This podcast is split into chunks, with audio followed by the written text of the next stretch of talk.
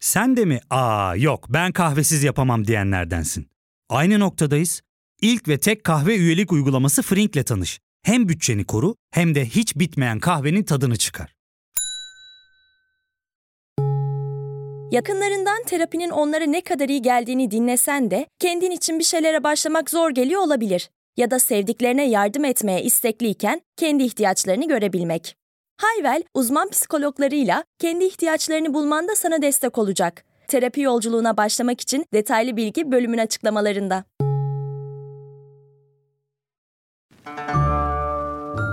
Merhabalar, ben Sezgi Aksu.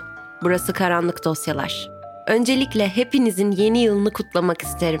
Umarım 2024 2023'ten kat kat daha iyi bir yıl olur hepimiz için. Bu yıl maalesef ki ülkece çok acılar yaşadık. Herkes de kişisel hayatında belli başlı şeylerle mücadele etti tabii ki. Ama umuyorum ki 2024 sadece yaralarımızı sarmakla kalmaz, aynı zamanda hepimizin hayatına hayal bile edemeyeceğimiz birçok mucize getirir. Yılın ilk bölümünde hem sizlerin sorularını yanıtlamak hem de biraz podcast programımız üzerine konuşalım istedim. Böylece biraz da sohbet de etmiş oluruz tabii ki. Sizlerden hem sesli hem de yazılı olarak sorular aldık ve bunların yazılı olanlarını ekip arkadaşlarımız seslendirdi. Ama ben ilk olarak sesli gelen sorulardan yani sizlerin gönderdiğiniz sesli sorulardan başlamak istiyorum. Seslerinizi duymak için sabırsızlanıyorum çünkü. İlk soru Zümra'dan geliyor. Merhaba Sezgi. Benim sana sorum. Bu tür gerçek suç vakalarına ilgin olduğunu nasıl ve ne zaman fark ettin? Zümracığım öncelikle sorun için çok teşekkür ederim. Bu davalara, bu tarz olaylara olan ilgim açıkçası çok küçük yaştan başladı diyebilirim ortaokuldayken tahminimce. Bundan öncesinde yani ortaokul öncesinde de hep gizemli olaylara merakım vardı.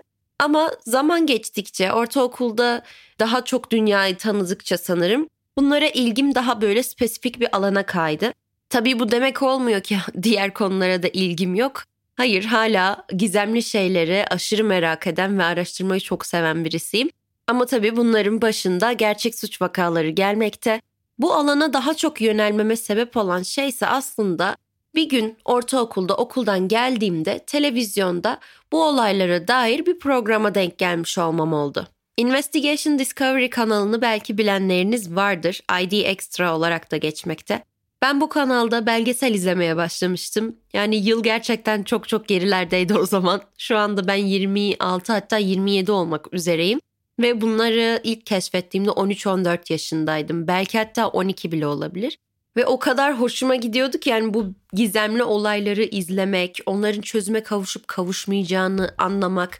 Bu tarz şeyler çok hoşuma gidiyordu ve aslında ilk defa bu şekilde alana tamamen yöneldim diyebilirim. Onun öncesinde tabii çoğumuzun eskiden izlediği Kanıt dizisi vardı.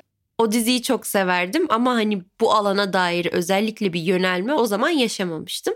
Evet ikinci sorumuz Zübeyde'den. Sezgi abla selam. Bu içeriği seçmendeki sebep nedir? Selamlar Zübeyde.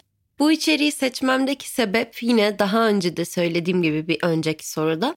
Bu alana çok ilgi duymam, gizemli şeylere ilgi duymam ve insanlara bir şey anlatmayı da seviyorum. O yüzden böyle uzun uzun anlatabileceğim bir şeylerin olması benim hoşuma gidiyor.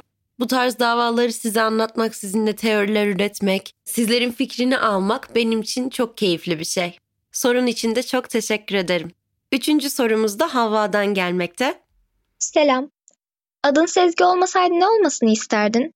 Ve en aklında kalan dava hangisi? Benimki Deniz Amberley. Seni seviyorum. Hava öncelikle ben de seni çok seviyorum ve sorun için çok teşekkür ederim. Sesin de çok tatlı. E, Denise Amberley davası gerçekten beni de çok etkilemişti. YouTube kanalımda anlattığım davalardan birisi bilmeyenler için. Ama beni en çok etkileyen daha önceki soru cevaplarımda da söylediğim gibi Gabriel Fernandez davası. En çok üzen o öyle söyleyeyim ama onun dışında inanın aralarından seçmek çok da mümkün olmuyor benim için. Çünkü birine şaşırıyorum, etkileniyorum sonra üstüne bir yenisi daha ekleniyor. Ama sizlerin en çok ilginizi çeken bölümleri duymayı da çok seviyorum. Şimdiki sorumuz da Furkan'dan. Sezgi abla merhaba ben Furkan. Benim sorum şöyle. Seni diğer insanlardan farklı kıldığını düşündüğün bir huyun ya da bir karakterin ya da bir özelliğin var mı? Bunu bencillik olarak algılama lütfen. Her insanın hani kendine beğendiği ve farklı bulduğu bir yönü vardır. Fiziksel bile olsa bir tarafı vardır. Mesela senin nedir sence? Furkancığım öncelikle sorun için çok teşekkür ederim sana da. Çok ilginç bir soru. Hiç böyle bir soru almamıştım daha önce açıkçası. Bütün hayatım boyunca almamıştım. Yani hiç de üzerine düşünmedim aslında. Ama karakteristik olarak çok da gerçekten ciddi ciddi ayıran bir nokta olduğunu pek söyleyemem sanırım. Çünkü hepimiz insanız ve hepimizin içinde aslında karakterinde bütün duyguların, özelliklerin bir kısmı var. Kimisinde bazıları daha ağır basarken diğerinde ağır basan şey çok daha az bulunmakta. Ama sanırım kendimde çok öne çıktığını gördüğüm şey merhamet ve vicdan duygusu. Yani bu öyle bir şey ki beni gerçekten hayatımın belirli yıllarında çok çok fazla etkilemiş. Kimi zaman yararıma olmuş ama kimi zaman da çok çok zararıma olmuş bir durum. Yani hiç benimle alakası olmayan şeylerden bile vicdan azabı duyabilen bir karakterim var. Bu konuda yani gerçekten çevremdeki insanlarda bu derecede olanını görmedim. Zaten beni yakından tanıyan insanlar da aynı şeyi söylemekteler. Yani biz de böyle bir şey hiç görmedik. Kimse bu kadar bir şeyleri takmıyor, bu kadar vicdan, merhamet yapmıyor çoğu şeye diye. Bilemiyorum onu söyleyebilirim açıkçası. Tabii bunu aslında benden ziyade tanıdığım, beni tanıyan insanlara sormak lazım. Dış görünüş olarak da bence yüzümdeki benler beni birazcık diğer insanlardan farklı kılıyor. Onları kimileri sevmediğimi falan düşünüyor. Kanalım biraz daha büyüdükçe aldırmayacak mısın benlerini diye soran birkaç kişi de vardı mesela. E, küçükken ben de çok sevmezdim. Çünkü yüzümün ortasında bir sürü var. Birisi zaten büyük. Ve onlar beni küçükken böyle birazcık rahatsız ederdi. Çünkü farklı olmak çok garip gelirdi bana. Ama şu anda onların hepsini çok seviyorum. Oldukları yerde kalsınlar, bir yere de gitmesinler. Yani benim yüzüme ayrı bir hava kattıklarını düşünüyorum. Birçok insanla benzememi engellediğini düşünüyorum. Bu yüzden de kendime açıkçası yakıştırıyorum onları. Dış görünüş olarak da bu özelliğim diyebilirim. Sorun için tekrardan çok çok teşekkür ederim Furkan. Şimdiki sorumuz da Eda'dan. Bu tür olaylara ilgi duyma ve araştırma süreci nasıl başladı? Daha sonrasında bunu insanlarla paylaşmaya ve YouTube kanalı açmaya, sonrasında da podcast kaydetmeye nasıl karar verdin? Süreci paylaşabilir misin? Eda'cığım çok teşekkür ederim sorun için. Şöyle söyleyeyim, bölümdeki ilk soruda bu alana nasıl ilgimin başladığından bahsettim aslında. O yüzden onu geçiyorum zaten onun cevabı verildi. Ama YouTube'da ve podcast olarak bunları anlatmak nasıl oldu derseniz YouTube kanalımda aslında ben eskiden makyaj videoları paylaşıyordum. O zamanlar tabii ki 30-40 takipçi falan vardı sanırım. Ve ana akım oydu yani. O zamanlar böyle makyaj videolarıyla insanlar daha çok öne çıkıyorlardı. Ben de seviyordum zaten makyaj yapmayı. Ama zaman geçtikçe kendim izlediğim içerik üreticilerinden gerçek suç davalarıyla alakalı şeyler görmeye başladım. Kanallarının konseptini değiştirenler, ona geçiş yapanlar oldu ve bunlar yabancı kanallardı. Türkiye'de takip ettiğim kimse de görmemiştim tabii. Onlardan dinledikçe böyle videolarını izlemeyi çok sevdiğimi ve benim de ilgim olan bir alan olduğu ve konuşmayı da çok sevdiğim için anlatmaktan da hani keyif alacağımı, böyle bir şeyi keyifle yapabileceğimi düşündüm. Bu yüzden ilk olarak iki tane video kaydedip deneme olarak yüklemiştim. O zamanlar tabii çok az insan vardı ama bir kişinin yorumu beğenisi bile benim için çok önemliydi. Hala da önemli. Şimdi öyle değil diye söylemiyorum. Ama o zamanlar böyle benim için çok büyük bir şeydi. Yani bu alana gerçekten ilgi duyan insanlar var mı diyordum, şaşırıyordum. Yani çünkü Türkiye'de bu gerçek suç alanı çok da popüler değildi o zamanlar. Ve başlayış o başlayış. Ondan sonrasında da yine videoları üretmeyi, yüklemeye devam ettim.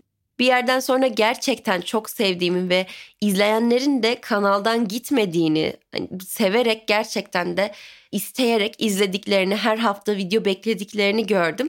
Bu bana aslında bir motivasyon verdi ve yaklaşık 3 yılın sonunda 2020 yılında hepimizin evlere de kapanmasıyla birlikte birden kanalım büyümeye başladı ve benim için aslında bir dönüm noktasıydı. Podcast konusuna gelecek olursak bunu da hep yapmak istiyordum zaten. Kendim kanalda video ürettiğim, sadece kanalda video ürettiğim zamanlarda bile podcast yapsam diye hep düşünüyordum ama iki işe birden yetişemeyeceğimi farkındaydım. Çünkü gördüğünüz üzere podcastler kanalımdaki videolardan çok farklı. Kanalımdakiler daha sohbet havasında geçerken, daha görsel odaklı olurken buradakiler tamamen ses odaklı ve sesle size aslında koskoca bir hikaye anlatıyoruz. Adeta bir dizi, film izlermişsiniz gibi bir hava vermek istiyoruz bir yandan da olayların anlatılış şekli olsun, montajlanması, işte efektlerin eklenmesi olsun bu süreçlerin hepsi gerçekten çok emek ve çok fazla da zaman istiyor. Bu yüzden de tek başıma zaten yapabileceğimi düşünmüyordum o yüzden hiç başlamamıştım. Ama bir gün yaklaşık bundan bir buçuk hatta iki yıl önce diyeyim çünkü yaklaşık iki yıl önce görüşmeye başladık biz Podbi Medya ile ve bir buçuk yıl önce de programımız platformlarda yayınlanmaya başladı. Yine yaklaşık diyorum çünkü 24 ay değil de 21 ay önce falan bana bir mail geldi Podbi Medya'da çalışan arkadaşlardan ve benimle bir online görüşme yapmak istediklerini söylediler. Bu görüşmede videolarımı severek izlediklerini ve podcast programı olarak da bir şeyler yapmak istediklerini belirttiler. Ben de dedim ki siz neredeydiniz? Yani hep aklımdan geçen bir şeydi. Hatta onların bana mail atmasından yaklaşık birkaç gün önce keşke yapabilsem böyle bir nasıl desem zamanım, ekipmanım falan bir şey olsa diye düşünmüştüm. Tam da onun üstüne onların mail atması gerçekten beni çok mutlu etmişti. O günden sonra da beraber çalışmaya başladık. Sıradaki sorumuz Alp Güneş'ten. Sevgili Sezgi, karanlık dosyalarda seni en çok sinirlendiren olay hangisiydi? Buna aslında kesin ve net bir cevap vermem, belli bir dava söylemem mümkün değil. Çünkü çok çok sinirlendiğim bir sürü dava var. Ama özellikle bir çocuğun dahil olduğu davalarda ekstra sinirleniyorum. Beni gerçekten zorluyor birazcık anlatması, araştırması onları. Çünkü çocuklar dünyadaki en değerli, en masum şeyler ve böyle korkunç sonlarla buluşabilmiş olmaları benim gerçekten sinirlerimi çok bozuyor. Yine de bir bölüm adı verecek olursam Açıkçası Luca Maniata davası benim en çok sinirimi bozan davalardan birisi. Hatta öyle bile olabilir çünkü içerisinde sadece insan dahil değil yani hayvanlar da dahil konuya, kediler dahil. Ben gerçekten kediler konusunda çok hassasım. Beni yakından takip edenleriniz zaten biliyor. Çok çok çok seviyorum kedileri, hayvanları. Ve bu davada gerçekten o masum hayvanlara yaptıkları Luka'nın beni çileden çıkarmıştı. Açıkçası en başta biliyorum çok bir net bir şey söyleyemem dedim ama şu an aklıma gelince bu davaya tekrardan bir kez daha sinirlendim ve evet çok çok çok çok sinirim bozan bir dava bu. Eğer dinlemediyseniz mutlaka öneririm. Podcast'te de 21. bölümümüzde anlatıyoruz bu olayı. Şimdi kısa bir ara veriyoruz. Ardından da sizlerden yazılı olarak gelen ve ekibimizin seslendirdiği sorularla devam edeceğiz. Ya fark ettin mi? Biz en çok kahveye para harcıyoruz. Yok abi, bundan sonra günde bir. Aa, sen Frink kullanmıyor musun? Nasıl yani? Yani kahvenden kısmına gerek yok. Frink'e üye olursan aylık sadece 1200 TL'ye istediğin çeşit kahveyi istediğin kadar içebilirsin. Günlük 40 TL'ye sınırsız kahve mi yani? Çok iyiymiş. Aynen. Hatta şu anda 200 TL'lik bir indirim kodu da var. E hadi hemen indirip üye ol da bu fırsatı kaçırma. Terapiye başlamak, içinden çıkamadığın döngüleri kırmak, bazı yanlış bulduğun kararlarını değiştirmek ve kendinle beraber daha huzurlu bir yaşam inşa etmek için atabileceğin en değerli adımlardan biri. Hayvel ile yoğun yaşam tempona uyum sağlayarak online terapi seanslarını takvimine göre ayarlayabilirsin. Bini aşkın uzmandan sana en uygun terapisti seçebilir, podb10 koduyla indirimden yararlanabilirsin. Detaylı bilgi açıklamalardaki bağlantıda. Evet şimdi yazılı gelen ve podcast ekibinden arkadaşlarımızın seslendirdiği sorulara geçiyorum. Onları da sesli dinleyeceksiniz tabii ki. Yavuz Yapıcıoğlu bölümündeki şiir gerçekten kendisine mi ait? Hiçbir yerde rastlayamadım da. Evet bu sorunun gelmesi beni birazcık şaşırttı. Çünkü bunu fark eden olacak mı acaba diye ben de düşünmüştüm biz kayıt yaparken. O şiir aslında Yavuz Yapıcıoğlu'na ait değil. Bölümü yazan arkadaşımız yazdı şiiri. Kendisinin adı da Kadir. Kadir'e buradan teşekkür ediyorum. E, Kadir bu şiiri gerçekten de kendisi yazdı yalnız. Hani bir yerden alıp da oraya eklemedi. Sadece Yavuz Yapıcıoğlu'nun şair olduğunu ve şiir kitabı yazdığını biliyorduk ama şiirlerine bir türlü ulaşamadık. Bu yüzden boş kalmasın istedik. Biz de bu adam acaba nasıl bir şiir yazmıştır diye düşündük ve sonuç olarak Kadir ortaya bu şiiri çıkardı. O yüzden buradan Kadir'e selamlar. Çok çok teşekkür ederiz tekrardan. Bir sonraki sorumuza geçiyoruz. Merhaba Sezgi. Ee, ben şunu sormak istiyorum. Dava seçerken en çok nelere dikkat ediyorsun? Bir de e, mesela bu bilgileri verirken işte çekindiğin, vermek istemediğin detaylar oluyor mu? Onları nasıl karar veriyorsun? Davaları seçerken aslında benim ve uzun zamandır editörüm olan ve bu davalarda bu podcast'te çok emeği geçen arkadaşım Beril'le anahtar sözcüğümüz çetrefilli olması. Hatta bunun artık aramızda böyle bir esprisi oluşmaya başladı. Bu yeterince çetrefilli değilmiş. Bu bunu da pek göremedim falan diye. Yani daha çok böyle sizi içine çekecek, böyle nasıl desem oldu bittiye gelecek bir şekilde olan davalardan ziyade daha çok anlatabileceğimiz, canlandırmalara yer verebileceğimiz ve insanları şaşırtabilecek olayları seçmeye çalışıyoruz. Anlatmaya çekindiğim noktalar kısmına gelirsek, özellikle YouTube kanalımda bunu çok yaşıyordum zaten. Oradaki kurallardan da ötürü tabii ki bir şeyleri anlatamıyordum. Ama podcast'te bile inanın ki anlatmaya çekindiğim yerler oluyor. Ve biz yine bunları editör arkadaşlarımla beraber bazen düzenliyoruz. Çünkü çok çok ağır şeylerden bahsedildiğinde insanları aşırı rahatsız etmesini de istemiyoruz. Bu yüzden törpülediğimiz yerler olabiliyor. Yani şu konuda çok kötü şeyler yapmıştı kadar üstünü örtecek şekilde değil. Ama yine de size belki de çok aşırıya kaçmış ve çok gerçekten bu kadarı da olmaz dediğimiz çekindiğimiz yerler olabiliyor. E, bu çok fazla olmuş bir şey de değil bu arada. Yani her podcast'te öyle düşünmeyin bizden gizliyorlar mı falan diye. Bir iki bölümde bunu yaşadık. Ama onun dışında da anlatış şeklimizi genelde yumuşatmaya çalışıyoruz o kısımlara seslendirme koymamaya ve benim kullandığım kelimeleri birazcık böyle yumuşatarak etrafından dolanmaya çalışıyoruz ki hani bilgi eksikliği de olmasın, sizden bir bilgiyi esirgemiş de olmayalım ama rahatsız edici bir şekilde de size vermiş olmayalım diye. Umarım bu yeterince açıklayıcı bir cevap olmuştur. Sıradaki sorumuz. Merhaba Sezgi. Şeyi merak ediyorum ben. Bu canlandırma sahnelerini nasıl yapıyorsunuz? Şeyde mesela bu neydi? Seminoğlu cinayetleri mi? Öyle bir bölümde ormanlara, dağlara işte yok mağaralara gidiyorlar. Yani onu gerçekten oralara mı gidiyorsunuz yoksa nasıl yapıyorsunuz? Onu çok merak ediyorum. Tabii ki ormana ya da mağaralara gitmiyoruz. Şu şekilde yapıyoruz. Şöyle anlatayım. Canlandırma sahnelerini tamamen stüdyo ortamında kaydediyoruz. Yani ormandaysa ormana gidilmiyor. O efektlerin hepsi sonradan Tolgacan tarafından eklenmekte. Tolgacan bizim bölümlerimizin ses efektlerini, düzenlemesini, editini yapan kişi ve ona da emekleri için buradan çok çok teşekkür ederim. Benim sürekli dilimin sürçmesi, ara ara söylenmelerim vesaire bunları podcast'ten editleyerek çıkarabilmiş olması ve bana gösterdiği sabır da benim için çok değerli. O yüzden Tolgacan tekrar tekrar teşekkürler. Şimdi tekrar konumuza dönecek olursak canlandırma kısmına efekte gittim birazcık. Podbee ekibinden arkadaşlar ve oyuncularla tekrar tekrar böyle adeta bir film sahnesi gibi kaydediliyor bu sahneler aslında. Yani canlandırma yapacağımız sahneleri bu olay nasıl gerçekleşmiş olabilir acaba diye düşünüyoruz ve o şekilde seçiyoruz. Mesela o an neler yaşandığını tabii ki de görme şansımız yok. Olay çoktan yaşanmış, olmuş, bitmiş.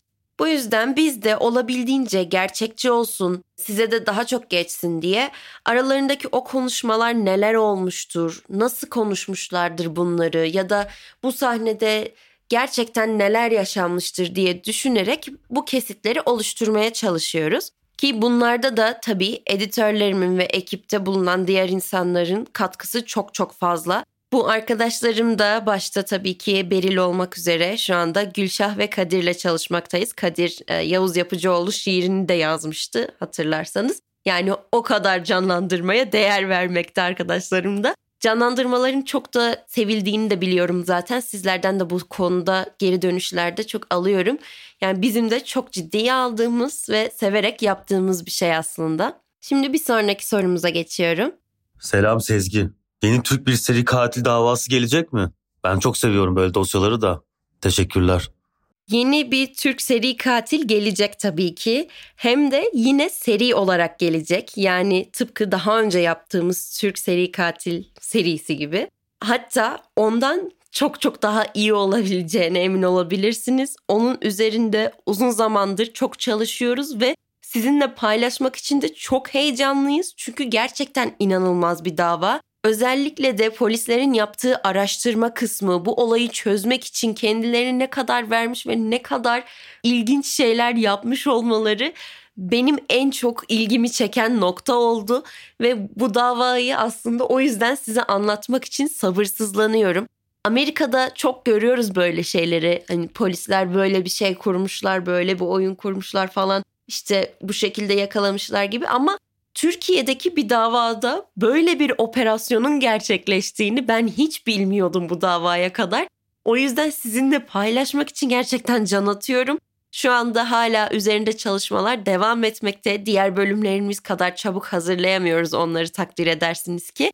Umarım siz de çok çok seversiniz. En az bizim sevdiğimiz kadar seversiniz. Şimdi bir sonraki sorumuza geçelim. Selam Sezgi. En sevdiğin podcast bölümü hangisi? En sevdiğim podcast bölümü hazır az önce bir Türk davasından da bahsetmişken söyleyeyim. Sizi de şaşırtmayacaktır eminim ki Çumra Canavarı serisindeki bölümler. Bu bölümleri birden fazla kez dinledim, çevremdekilere dinlettim ve gerçekten çok çok seviyorum. Çok da gurur duyduğum bölümler. Onun üzerinde emekleri geçen kişilere de özellikle de Beril'e de tekrardan buradan teşekkür ediyorum.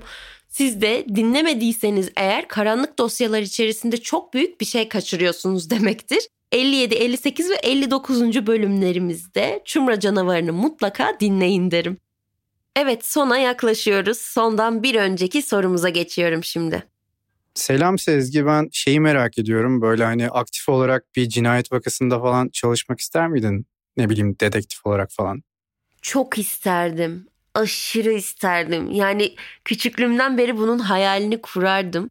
Yani özellikle kanıt izlerken kurardım öyle söyleyeyim. Ama bilmiyorum kısmet başka şekilde oldu. Bu şekilde bu alana dahil olmak kısmetmiş diyorum ben. Yine de çok gerçekten cinayet büroda çalışmayı çok isterdim. Özellikle de olay yeri inceleme ekibinde olmayı çok çok isterdim. Bunun için hatta bir zamanlar tekrardan mı sınava girsem işte bir şekilde okulunu falan okusam o şekilde bu alana da dahil olsam mı diye düşündüm. Yapmadım ama Yine de hayat ne getirir belli olmaz. İleride öyle bir şey yaptığımızı duyarsanız benden şaşırmayın. Ama dediğim gibi çok çok isterdim bu alanda ayrı bir şekilde de çalışıyor olmayı. Ve şimdi son sorumuz. Selam Sezgi. Yani bu kadar fazla suç hikayesiyle uğraşmak biraz psikolojini bozmuyor mu? Yani hani e, psikolojini nasıl sağlam tutabiliyorsun? Ben merak ediyorum açıkçası. Böyle paranoya oluyor musun? Geceleri uyumakta zorlanıyor musun? Selamlar. Bu davaların beni etkileyip etkilemediğini çoğu kişi soruyor aslında. Tabii ki de etkiliyorlar. Tabii ki olaylara üzülüyorum, sinirleniyorum, şaşırıyorum. Ama kendimi çok etkilemesine izin vermemeye de çalışıyorum. Özellikle etkileyenler oluyor. Mesela fotoğraflara falan çok baktığımda aklımdan çıkaramıyorum bazen. Bir kere bu yüzden dudamda uçuk çıktığı da oldu yani korkudan. Çünkü çok çok korkunçtu gördüğüm fotoğraflar ve Sizlerden de çoğu kişi yazmıştı bana yorumlarda işte fotoğraflara baktım, çok etkilendim, keşke bakmasaydım diye. Ben de merak edip bakmıştım yani herkes neden bu kadar lafını ediyor diye ve o gün zaten böyle resmen kanım çekildi görünce elim ayağım böyle buz gibi oldu. Ve buna ek olarak da kendimi zaten gelemedim. Kafamda hep düşünüyordum ama sonraki gün kalktığımda bildiğiniz böyle burnum kadar bir uçuk çıkmıştı dudağımda ve uzun sürede geçmedi. Hatta o uçukla çektiğim videolar da var sanırım. Yani uçun geçmeye başladığı dönemde çektiğim. Böyle dudağım botokslu gibi falan duruyor hatta yani dolgulu gibi duruyor. Ama dediğim gibi böyle etkilenmemeye çalışıyorum. Beni etkilememesi için elimden geleni yapıyorum diyelim. Yani araştırdığım ve anlattığım yerde bırakmaya çalışıyorum. Evet sorularımız bu kadardı. Hepinize sorularınız için çok çok teşekkür ederim. Özellikle de kendi sesiyle kayıt gönderenlere buradan kocaman sevgimi gönderiyorum. Çünkü sizlerin sesini duymak benim için çok çok güzel bir şey ve bu şekilde iletişimimiz daha da samimileşiyor diye düşünüyorum. Bu bölümde dinledikleriniz de çekinenler, utananlar için aslında bir motivasyon olsun. Bir sonraki soru cevaplarımızda da umarım çok daha fazla kişi ileride yapacağımız soru cevaplara kendi sesiyle soru gönderir ve onların da seslerini duyabilir. Sorularını böyle sanki karşılıklı oturmuş da konuşuyormuşuz gibi hissederek cevaplayabilirim. Ama yine de tabii ki yazılı olarak da gönderenlere de çok çok teşekkür ederim. Onlarınki de benim için çok kıymetli. Ve tabii ki dinleyicilerimize, beni ve soruları soran arkadaşlarımızı dinlediğiniz için çok teşekkürler. Bir sonraki karanlık dosyada hatta yeni yılın ilk karanlık dosyasında görüşmek üzere. Kendinize çok çok iyi bakın.